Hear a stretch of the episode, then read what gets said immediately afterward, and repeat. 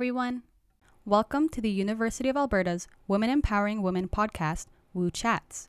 First, we would like to recognize that the University of Alberta acknowledges that we are located on Treaty 6 territory and respects the histories, languages, and cultures of First Nations, Metis, Inuit, and all First People of Canada, whose presence continues to enrich our community.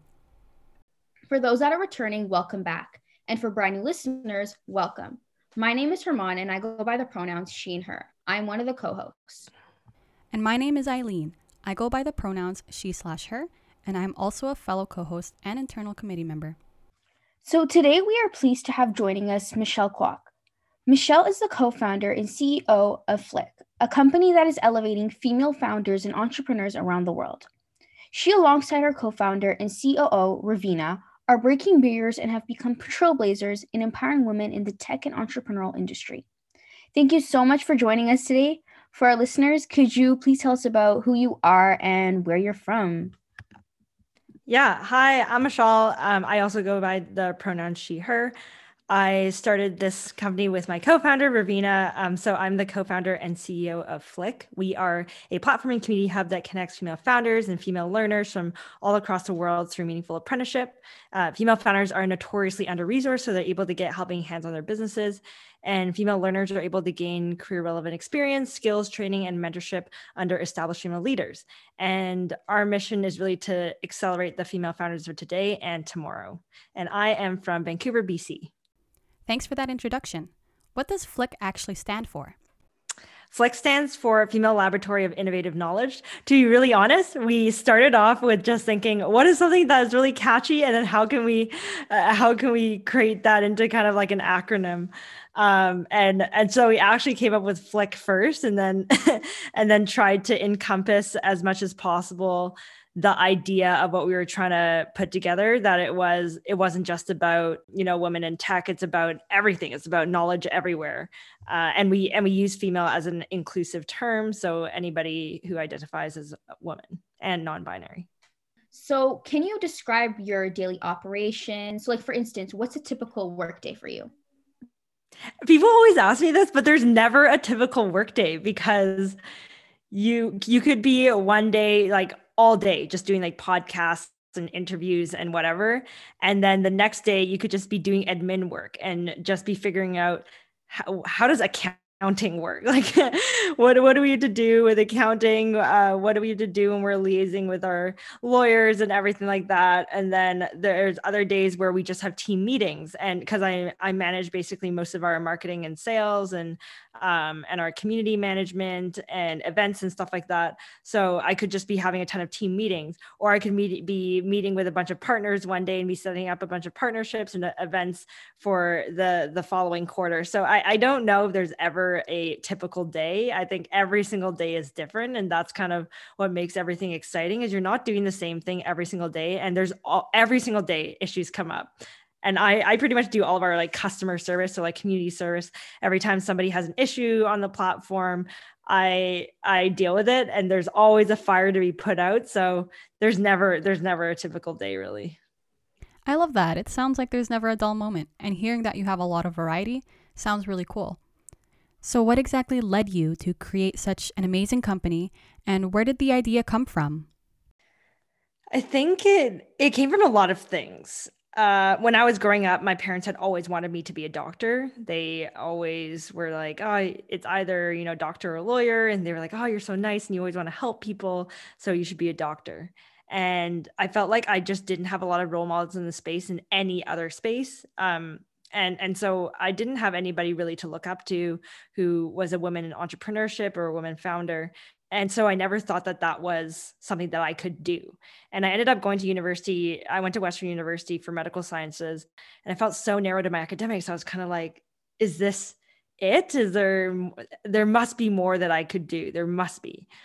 And i started kind of looking into entrepreneurship by accident. I started connecting with founders. I'd be hey um, you know I, I know i have no experience and i know i'm in medical science but i'd love to get some experience in social media. You know what? I'll like do your social media for free for three months. If it's good then you can hire me. If not then nobody's lost anything. And so i started working um, with founders and i realized founders always need help on their businesses especially female founders are so under resourced and so I, I got to know a ton of founders especially female founders and it was so inspiring to kind of understand what the inner workings of entrepreneurship were, were like. I don't think i would have ever gotten this experience anywhere else had i not been with a lot of startup founders knowing kind of what it takes to be a founder and how difficult it really is and what those little building blocks are along the way and so from social media management, I got into marketing campaign management. By third year, I was managing like tens of thousands of dollars in corporate sponsorship dollars from like Headspace and Bumble.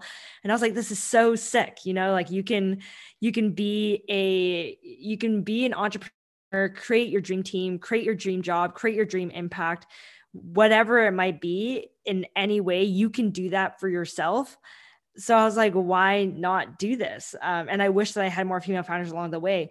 I ended up getting into Next 36, which is one of the uh, top programs for young entrepreneurs in Canada. And I went to Next 36 and I again was kind of like, oh my gosh, there's no women here. Do I belong here? And less than 18% of the cohort were women. And, and me and my roommate, Ravina, at the time, we were like, oh my gosh, this is crazy we need to find female founders like i have no idea how they got over these barriers and challenges and we feel like we don't fit in we don't talk like anybody here we don't think like anybody here. How can we find somebody that resonates with us and our identity? And so we started FLIK actually as a way to interview female founders like and meet them. We would just be like oh yeah we started this company it's a media company we would love to interview you can can we give you an interview and and we'll showcase it to like our hundreds of listeners or like viewers all over the world. And we started it as a media company just so that we could meet these people.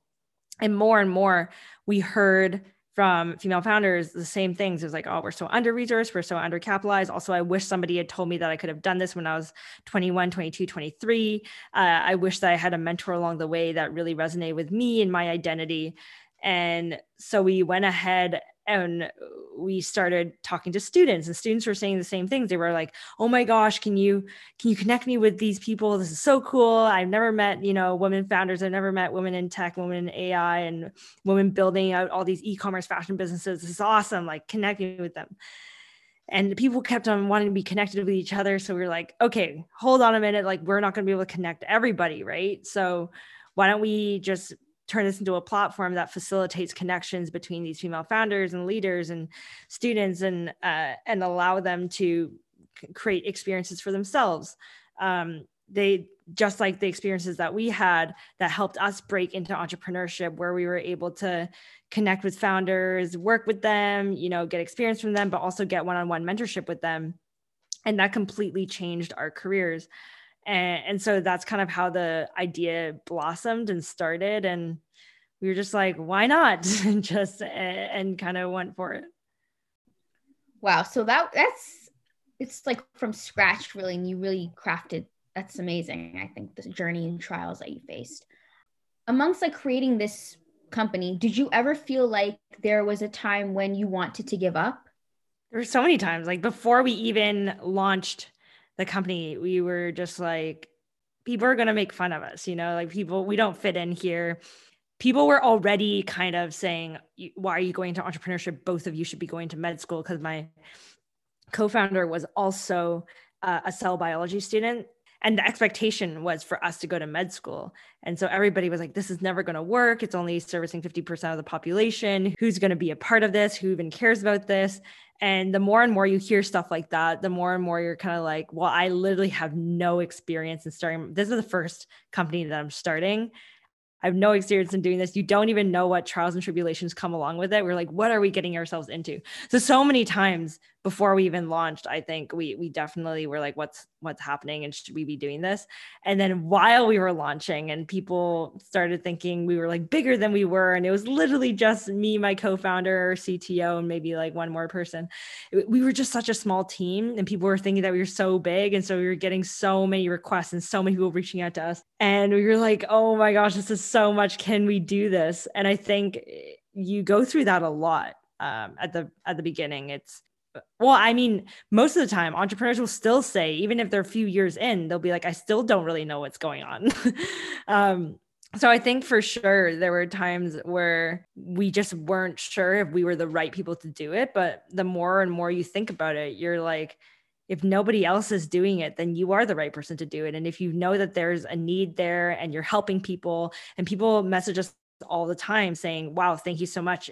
You helped us get the confidence to start our own business, or your platform helped us meet mentors that led us to our next jobs. Or especially during COVID, people were saying, I lost all my opportunities and nobody would hire me. And so I ended up transitioning through your platform and getting a job that had nothing to do with my degree. And so every time you hear those stories, it kind of gets you going and you're like, oh my gosh, maybe I am the right person to do this. I can keep going. I can keep doing this. So I think that that that just highlights the importance of community and and caring about your community and being there for them. Wow, that's amazing. I feel like I can relate to a lot of the pressures within the realm of academics, science especially when you were mentioning your time in medical sciences and hearing your story is pretty much convincing me to want to explore beyond my field just because I love the enthusiasm behind it all, and hearing you say that you probably are the right person to do something if no one else is doing it is awesome. So, not only are you a woman, and you have already mentioned about some of the struggles that you've faced, but you're also a visible minority. Um, so, have you ever faced discrimination or unequal opportunities? And if you did, how did you respond to it or overcome it? I mean, all the time. I think a lot of when we first started the company i think a lot of we had a lot of people come up to us and they would say the same things. They'd be like oh my gosh michelle like you the first time i met you i just thought you were a social butterfly you know I, I didn't think that you took anything seriously but like really good for you for starting this company. And it wasn't just one person like several people said a very similar thing to me. And in my mind i was kind of like so if I were a guy, would you have not said, wow, you're such a good networker and you're so passionate about what you're doing? It's, it's amazing. I never, there's no doubt in my mind that you would start a company. Um, and so I think people look at me very differently. And um, I've even had people say to me, you've only gotten the opportunities that you've gotten because you're a woman and uh and, there's more of a push to have women in the workforce these days. But if there wasn't then you might not be in the position that you are. Like i've gotten things from both sides that are really really interesting biased comments. And you get these over and over again. And even when we were setting up our small business account for the first time we were sitting down and and it was this like small business advisor who was supposed to set up our accounts. It was supposed to take like 15 30 minutes. And for the first like 30 minutes to an hour he told us why he didn't think our company was going to work. He was like you know i'm an entrepreneur myself and you're really focused on like a really niche audience like women is that's a very niche audience. I also don't know if they're going to buy into everything that you're doing. And we were like well you're not really our target demographic and trying to and and i was like i just really want us to open this account. And he's just spent so much time telling us why he thought it wasn't going to work and how he was an entrepreneur himself and was trying to give us advice. And he was like you should really take this advice. So i think over and over again we've definitely been faced with the same comments and it really tests your mental ability to get through it to be like that's okay that somebody said that but i'm just get, gonna keep going. And it, it definitely is tough. And i think that's why women uniquely need to have other women as role models because there are such certain barriers and challenges and comments you face and people you face that other people just won't understand and won't understand how to get you through Earlier, you also mentioned you didn't really have a mentor to sort of pursue this path, uh, but your platform is to help facilitate connections between mentors and mentees. And I just wanted to know how do you match a partnership between the two? Yeah, so it's it's actually not up to us to tell you who's a great fit for you. I think that's the issue with some of the matching platforms these days is that they're like oh these three people are going to be perfect for you. Um, so on both sides you're able to filter for you know skills that you're looking for looking to learn industries that you're looking to be in um, certain keywords. So some people like look up certain like cities or certain schools. And we're also building out like a curated feed that matches what you're looking for with um, other people's like characteristics as well and so you're able to kind of like LinkedIn, click on someone's profile, request an introduction to them, and just tell them why you're interested in connecting with them. And then our platform helps facilitate those connections.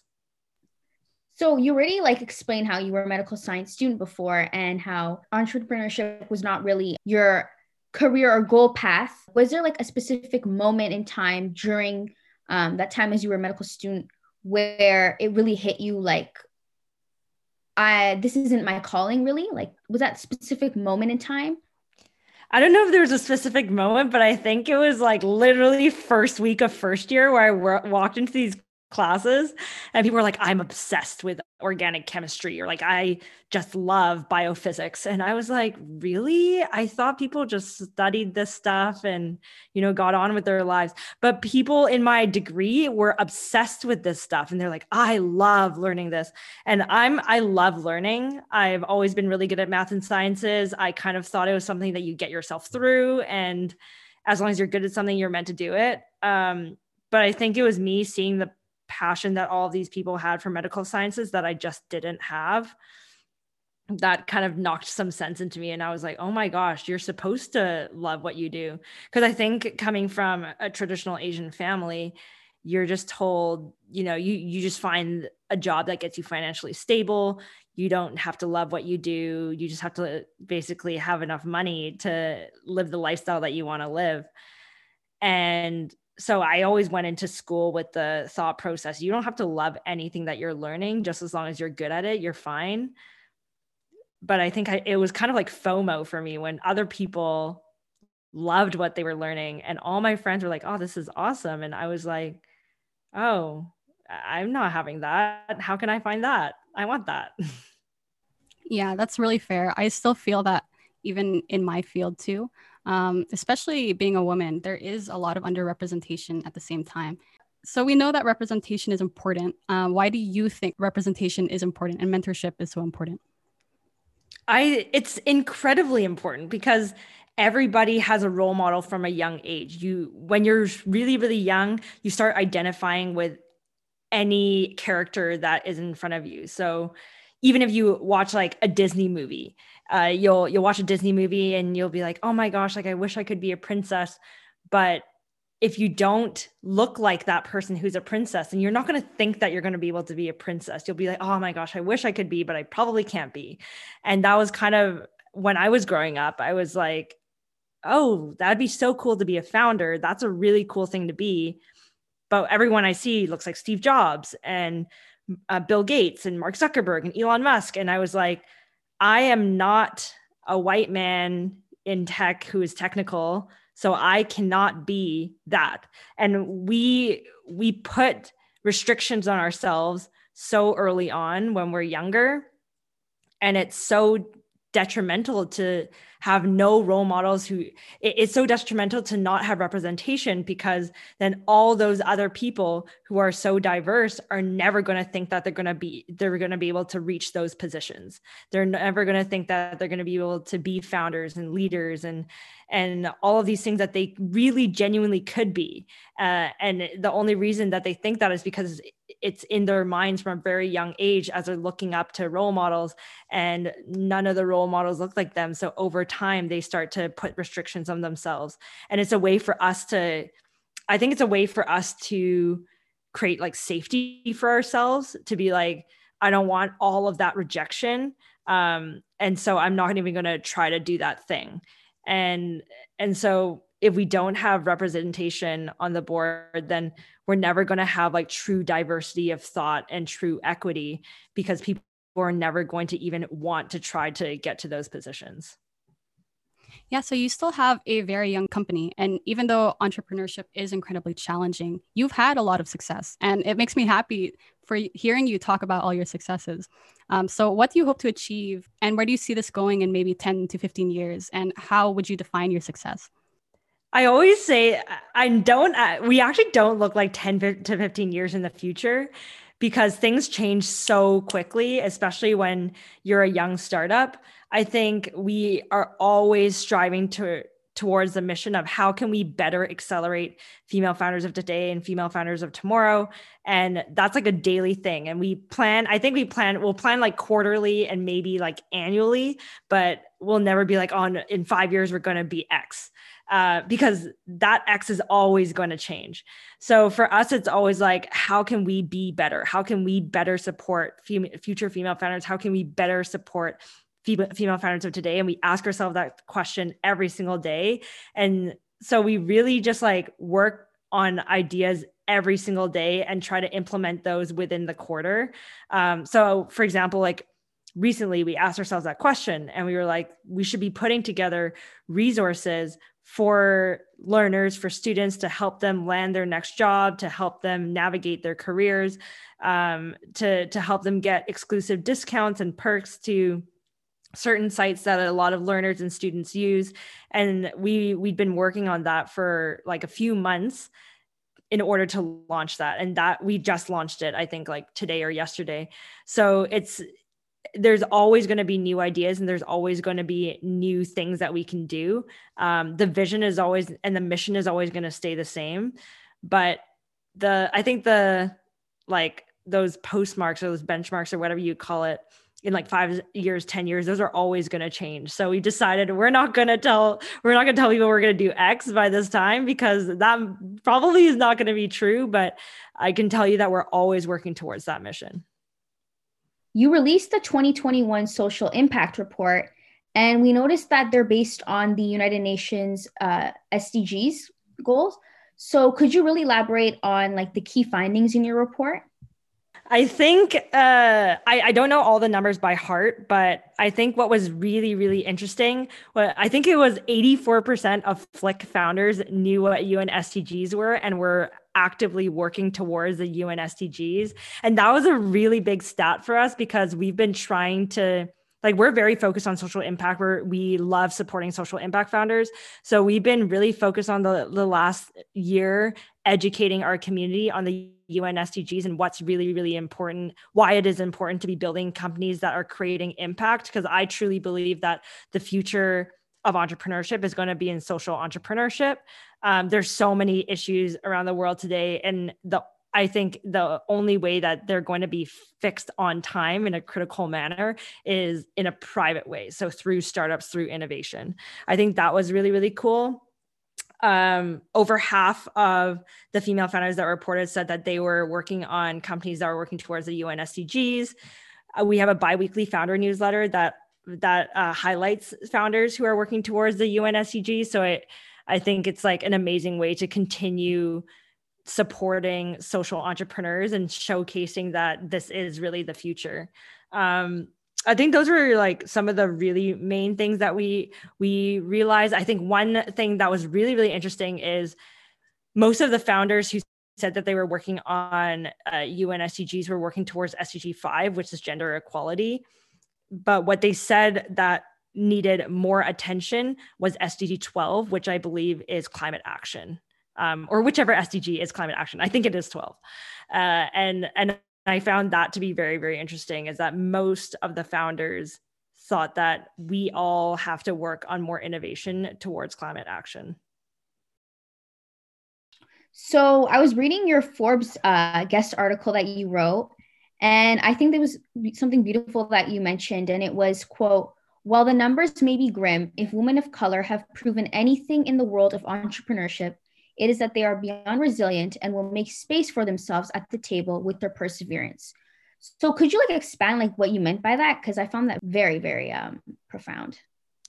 Yeah. Um, again, I don't have the exact stat for it, but I know that most of the business businesses started by women in the last year were started by women of color and i think that's really really interesting because over time we've seen that unfortunately women of color don't receive the same amount of funding even as white women um, and women in general in 2020 only received 2.2% of venture capital funding.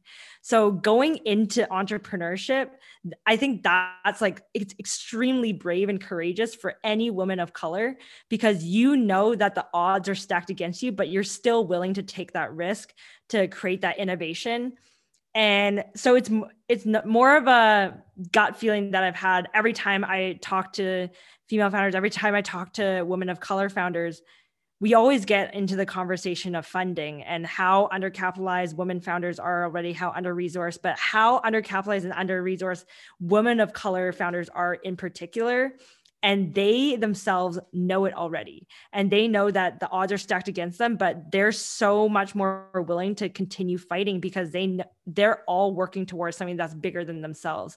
It's not like women of color founders are coming to the table to be like i'm just trying to create a billion dollar company because i want to get a billion dollars. Like they're coming to the table because they're like this is a problem that needs to be solved and needs to be solved now. If i don't do it nobody else is going to do it and so I think the mentality of women of color founders that I've talked to has been so much more resilient and and born from grit, which is why which is why I said that. No, you you wrote I, the article was beautiful. I loved it. So on your Twitter, we found that you discuss the importance of EDI and gender equality. And on Instagram, they actually recently um, put a feature on to include your gender identity. So your pronouns of she, her, they, them, which is awesome. So, what else do you think we can do to further bridge the gap regarding gender equality? I think we need to be showcasing more stories of people who are like non binary folks and trans women. I think there's a lot of awareness that you know, we should be aware of people's gender pronouns, but I think a lot of people don't understand the lived experiences of these people and why it's so important to understand these little things of like, use somebody's proper gender pronouns. It's so little. And I, I've talked to, it's such an easy thing for everybody to do, but I've talked to people who are even like, I don't understand why people care so much. Um, it's such a little thing. Like, why would I, why would I call this person they, them if she, she looks like a she, her? Um, I would rather, it's more comfortable for me to say she, her, whatever. Right. Like, I, and I'm looking at them and I'm like, do you know what this person has lived through? Do you know what this person has had to struggle through in order to, in order to pronounce to the world that they are they have they would like to be go by they them.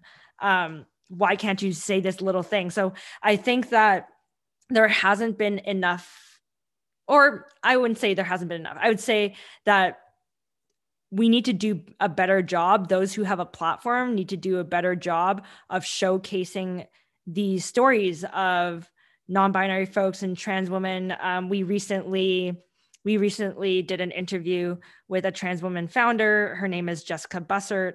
Uh, prior to her transition, she was working in tech. And right when she transitioned, they fired her. Um, and they told her it was because she wasn't fit to do the job anymore. And after after her transition, she basically was run out of the city. She had to move and she couldn't get a job in tech anymore because they were telling everybody. And um, so she ended up going back to school for nursing. And she was a really great nurse. She was like one of the top nurses uh, at this hospital in in I think Colorado or something. And she was about to get placed, but they needed her papers or like birth certificate or whatever. And suddenly they were like, "You actually can't have a job here," because they they found out that she had transitioned. Um, and and so it's actually so crazy everything that she had to go through. She ended up starting her own company because she's like nobody can fire me if i start my own company. Uh, but the next thing that she faced was going to investors and she would walk into the room and they would immediately say no. They wouldn't even listen to her pitch. They would just say oh no sorry i'm out. That's crazy right? Like you don't you don't know how how much these people go through. There's so much more of her story. Um but I had never, I had never listened to such a heartbreaking story. There's so much more to her story um, than that. And I never really un- truly understood. And I probably still, I definitely still don't truly understand what these people have to go through. But every time you learn a little bit more, you understand what type of compassion you need in order to connect with others and just do that, just do that small thing on your side. Just use the proper pronouns. You're not, there, there's people who, still tell her that she's a man. And she's like, no, I've been a woman my entire life. These are such small things that we can do uh, as people that they connect with. And I just think that there should be more stories out there to normalize this. Yeah, thank you for sharing that story, first of all. I think it's really important to talk about stories like that because a lot of people are ignorant to these types of things, including myself. And a lot of the times, people are going to excuse that and say you can't blame someone for being ignorant. But at the same time, we all have a duty to be able to educate people and actually be mindful of the consequences that can come from our actions. And to sort of elaborate on this a little bit more and continue the conversation, like myself, you are a woman of Asian descent. And we also wanted to discuss and get your thoughts on the disturbing racial hate crimes that have been happening. For instance, there has been the shootings that have happened at Atlanta spas and violence against elderly Asian women and men. And ever since the pandemic began, there's been a widespread hate against Asians. And so, while there are efforts to essentially try and stop Asian hate, what do you think about the lack of response toward Asian racism and xenophobia? It's really interesting you say that because I feel like throughout my life, people have always said, you know, uh, Asians don't have it as bad as others. And it's honestly often um, non minorities who say that to me. And there's like, oh, Asians don't have it as bad as others. And with the rise of anti Asian hate, I think that this has, this sentiment has grown more where people are like, still, Asians don't have it as bad as others but that doesn't mean that we deserve to have this hate um, i think it's it, we've talked about it a lot in our community it's actually so frustrating to almost feel bad about talking about the anti-asian hate because other people make you feel like you don't deserve to grieve or you don't deserve to feel unsafe when you're walking on the streets. Like a lot of people have i think minimized the issue. Um, i've definitely had friends who are like i'm literally afraid to walk outside just to go get my groceries because a man got an asian man got beat up like four blocks away from me and people minimize the issue they're like oh my gosh it'll never happen to you like don't worry about it. Um, so i think i don't know what we can be doing better. I know that people have been sharing their stories um, but i don't i don't know what we can be doing better because most of the people that i talk to are asians within my community who are who are struggling and who are suffering and who who who are scared to literally leave their houses and they're not getting the support that they deserve from from the community around them that doesn't feel the same way yeah, I wholeheartedly agree with that because a lot of the times when we do talk about Asian hate, um, many Asians are ignored, especially when it comes to racial injustice, because you know there is also that stere- stereotype of us being a model minority. Mm-hmm. And so, what do you think about this label of a model minority, um, especially with respect to Asians? And what would your response be if someone were to call you that or use you as an example for that? Oh, that's a deep question it's really difficult because I think that a lot of Asian parents do want their kids to be seen as the model minority because they want to just fit in. And I remember that being a really big thing when I was younger is I, was alienated a lot when I was younger like I didn't have many friends because um, I I was taught Cantonese um, first before English. And so I didn't really speak English very much, didn't speak English very well. And people bullied me for it. And so immediately from a young age, I learned if you assimilate with the Western culture, then you will live um, an easy life. Like you will be able to survive in this. Uh, and so I think it's really hard because I think growing up, I even um, I even associated myself kind of with the model minority because I wanted to fit in and I wanted people to think of me as white, to think of me as just like them, so that I could fit in, I could have friends, I could have all these things that everybody else had. Um, and as I grew up, I realized that I'm I am actually proud of my culture, and I wish that I I, I could have been a little bit more accepting of my culture from a young age, but I was literally like scared out of it. Um, and so I think that sometimes like the model minority is kind of thrust onto us uh, by society and sometimes by our parents because they think that it's going to be the safer way to be you and they want you to assimilate and to fit in and all these things. Um, but at the end of the day, people will still see you as different and people will still treat you differently. And so, even though you might be, I, I know a lot of like Asians have been like, oh, yeah, my friends think it's really cool when when they say that oh you're basically white that hurts so much actually because then you're you're disregarding somebody's culture completely so i think eh, i've really really struggled with i've actually talked about this kind of openly recently um, I've really struggled with my Asian identity versus my Western identity because I feel like my Western identity got me through my younger years, where I was able to learn English really quick, quickly and fit in and understand how Western culture works. But when I'm at home, I only speak Chinese and I we only eat Chinese food. And I've always struggled with like balancing this Western and Asian identity, say similar to the way that you view your career. I think um, it's very like quote unquote Western to feel like you can be an entrepreneur and you can uh, you can stray from the traditional path of doctor versus lawyer. And I really struggled with that because I knew I was letting my parents down, and they t- they were so upset when I told them that I wasn't going to go to med school, and and so it's like so difficult because I think a lot of Asian kids do struggle with that type of identity, especially when they come from an immigrant family. And so you might sometimes fall into the model minority, but at the end of the day, you're still different and you still have a very different identity, and people still treat you differently and look at you differently. And and at the end of the day like you will have a harder time. Um, but that's so disregarded because of how sometimes asians are able to fit into the western culture. So that's a d- difficult question. No yeah but you answered it i think quite in a way that's relatable to a lot of people including myself because i also had that struggle of trying to find a balance between you know your western identity and your asian identity and i remember you know also being younger i was embarrassed to speak um, the language that my parents speak. And I was embarrassed to bring ethnic lunches to school mm-hmm. because it would smell different from other people, you know? Um, like I remember I would ask my mom, like, hey, can I get a Lunchable? Because like Yeah, yeah, yeah. I was like fully bullied for stuff like that. Um, when I like when I was younger, I didn't speak English very well. And so this this kid, I remember he tricked me into like licking a glue stick because it's making me think it was a lollipop. And like everybody laughed at me. Like there were so many of these moments that I've blocked out.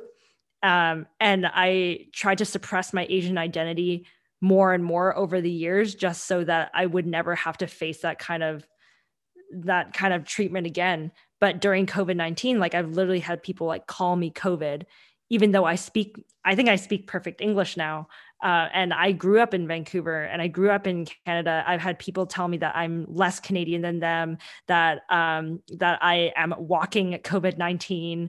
That I've had me and my friends have had people cough at us and like sneeze at us. You know, it, it's at the end of the day. That's what I'm saying is like even if you are called the model minority, you still you still look different you're still going to be treated differently and people are going to look at you and see what they they want to see. It, they're not going to look at you and be like oh that's a white person right? Um, so there's still going to be there's still going to be struggles but unfortunately the greater greater society d- doesn't deem it to be that difficult to go through when in reality it is so so tough. Like imagine being asian now and and some and some asian man was like beat up four blocks away from you and you're literally scared to leave your house. Like that is terrible. Yeah that's for sure. Um, so another question that i had was um, are there any other stereotypes that you've encountered in your field? Was there any that's specific to you know starting your own company and whatnot? Hmm. That's a really interesting question. I think the only one that i've ever encountered someone say to me like multiple times is uh, oh, you're only good at science and math because like Asians are good at science and math. And people don't realize like how hard you work to get there. Like I started, uh, I I was I was like doing math every single night when I was younger and and science and I, I was doing like grade seven math by the time I was in grade one because my parents told me that if you're not ahead then you're behind. You know I I put in so much work to do that and I've definitely I've definitely had people be like, "Oh, Asians are so hardworking, which is why you were where you are now." I mean, you can't just be like Asians are hardworking. Like I think that my my co-founder and I put a lot of hours in, and you can't just discount that by just saying, "Oh, it's because Asians are X." um, yeah, it's there's definitely a lot of microaggressions along the way that you have to deal with. And uh, unfortunately, that's just part of the job. Yeah, I guess like your point of like really saying this with the stereotypes is that like, you know, Asians are not monolithic, right? You have diverse abilities, you know, d- different languages, right? I think people like to categorize you guys and say, oh, you're Chinese, but it's like, no, I'm Japanese or I'm Vietnamese, right? So I guess the whole um, disregard really for understanding your culture and your diversity within society, I think you pointed out really well. Um, I guess my question would be more, you know, as a woman of Asian descent, a woman of color, you're a minority, and you're in a male dominated field. Um, what advice would you give to other entrepreneurs and people that want to follow in your footsteps? Try to connect it with as many people as you can. I think what really, really helped me was my network and especially connecting with those that resonated with my identity. Like I'd cold LinkedIn reach out to people and be and literally just be like, oh my gosh, like we went to the same school, or oh my gosh, like you also like noodles. like I also like noodles. You know, I, I don't know. I just, uh, I really built out my network to understand other people's journeys and to see how they overcame their barriers and challenges so that it would, so that we could implement that along the way as we were building our company. And I think it also helped us a lot. Uh, one, one mentor in particular that I think was awesome was Christina Milky. She she's from Edmonton. I think she's like the the only woman leading a VC in Edmonton, um, and one of the few in Alberta. And she told us all the stories of how many people along the way told her that like women can't invest and women aren't really good with money and all this stuff. And cuz you have to understand you need to have a thick skin as an entrepreneur cuz so many people are going to tell you that you can't do something because of who you are your race your gender whatever it is. People always want to tell you where you're going wrong. Um, and so being able to hear these stories and how people got through it i think got us through. Thank you for that. So lastly we are an empowering student group and this is a question that we ask all of our guests. So what does women empowerment mean to you? It means always being willing to elevate other women. However you can do it not saying that you have to say yes to every single meeting but maybe but I think the issue these days in in some fields is people are always wanting to put other people down so that they can come up. But in order to reach equity and equality, we're going to have to lift each other up in any way that is, is like sharing your ideas on a Medium article or posting on LinkedIn about your trials and tribulations and how you got over it, getting on calls with people, hosting free workshops, whatever it might be. I, I think it's it's up to women to elevate each other. That's beautiful. I like that. Thank you for joining us today, Michelle. Um, thank you for taking the time to talk to us despite your busy schedule. You're a very busy woman. Um, it was a pleasure to talk to you. And overall, thank you for really just creating an inclusive space for women in, entre- in entrepreneurship. Um, you were really breaking barriers, and we we can't thank you enough for that. Thank you so much for having me. I, I loved all the questions too. Well, that's it for today's episode. If you would like to keep up with our student group, don't forget to check out our IG at UA underscore WEW or our website, w4w.ca. And to our listeners, thank you for listening. We hope you stay empowered and stay tuned for the next episode.